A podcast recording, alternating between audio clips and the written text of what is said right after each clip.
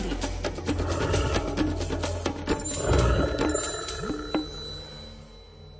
Keď začalo slniečko na jar silnieť a prebúzať uzimený les, nadišiel ten najkrajší čas v živote všetkých živých tvorov, prastarý hluchání rod nevynímajúc.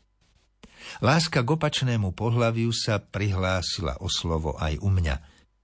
Plný netrpezlivosti som sa nemohol dočkať prvého rána, keď budem smieť zavítať na miesto povestných hlucháních zásnub. V pamäti mám zlatistý mesiac, ktorý osvetľoval posvetné miesto, kde sa od nepamäti uzatvárajú hluchánie manželstva.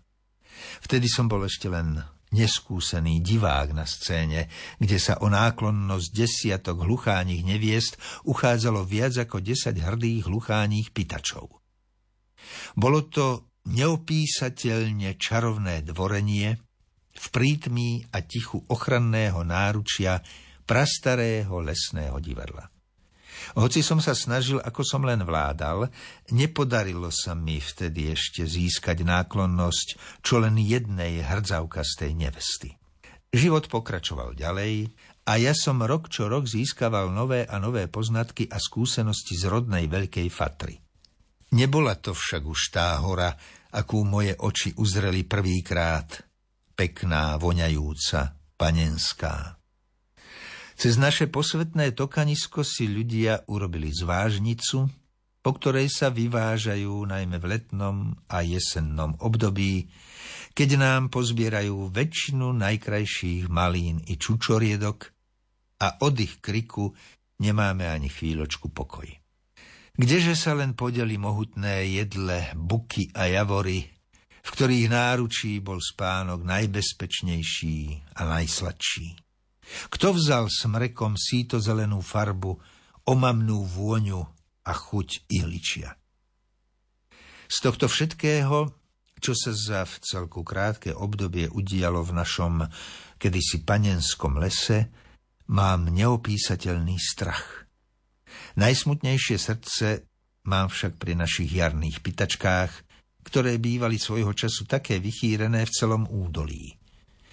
Boli naozaj najväčším sviatkom jary, vola kedy takej početnej fatranskej hluchánej pospolitosti. Teraz sa však do hluchánieho divadla, zmeneného na nepoznanie, schádzame na najvýš dvaja traja, ba niekedy už len jeden z nás sem zavíta. A veru aj hlucháních neviest je poskromne, čo len bude s naším hlucháním rodom vo Fatranskom chotári? Či ešte zostanú nejaké staré jedle aj o rok? Či ešte prídu vôbec nejaké nevesty? Či už nebude nasledujúcu jar táto scéna osirelá? Podobne ako mnoho iných? A mesiačik bude smutný blúdiť oblohou a darmo hľadať hluchánie predstavenie pri ktorom vzdávajú hold láske a zrodu nového života? Čo si to urobil človek, vedec s našim lesom? Pamätám si, že v minulosti si si nás a les nevšímal tak dôkladne ako teraz, no predsa sme mali Panenskú horu a v nej najlepšie životné prostredie. Teraz nás skúmate zo všetkých strán, vypočítavate tie najzložitejšie modelové situácie, no na čo sú vám tie najprestížnejšie výsledky výskumu, keď ste nám tú našu najjednoduchšiu modelovú horu, kde sa jedle objímali s bukmi, javory so smrekmi, neuchránili. Ja, obyčajný hlucháň, vám hovorím, ak chcete, bádatelia výskumníci, v budúcnosti skúmať náš život, Dbajte na uvádzanie svojich poznatkov o nás v praktickej ochrane lesa a chránte naše životné prostredie. Totiž, pravdu povediac, doteraz ešte ani jednému hulcháňovi nepomohli vaše vedomosti o nás uvedené vo vašich príspevkoch. Ak nám chcete naozaj pomôcť dožiť sa spolu s vami tretieho tisícročia, venujte maximálne úsilie ich využitiu pri našej záchrane.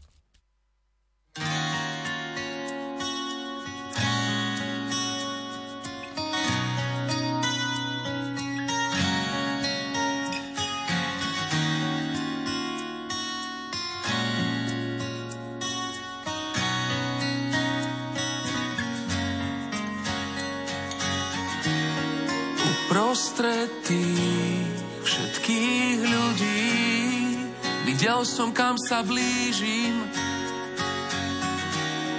z očí na tvár, na dol a sám. Cítil som, čo cítiš. Dnes predkladám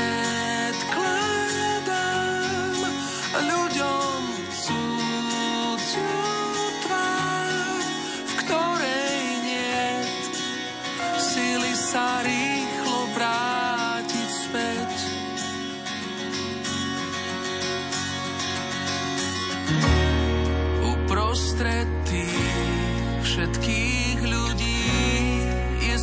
zvláštne s kým.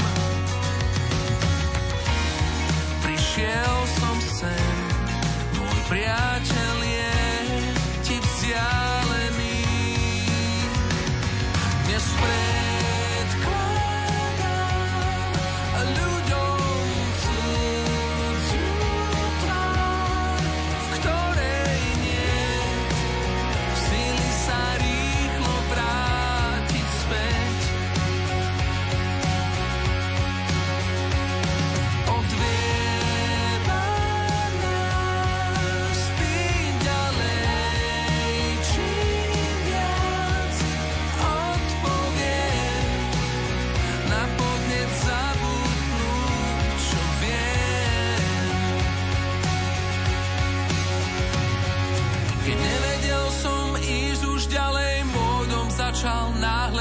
praskať naraz cestí môjho klamu. Stretol som však tvoju lásku, milosť, ako dravá rieka sňala zo mňa nános hriechu a bol som tebou získaný.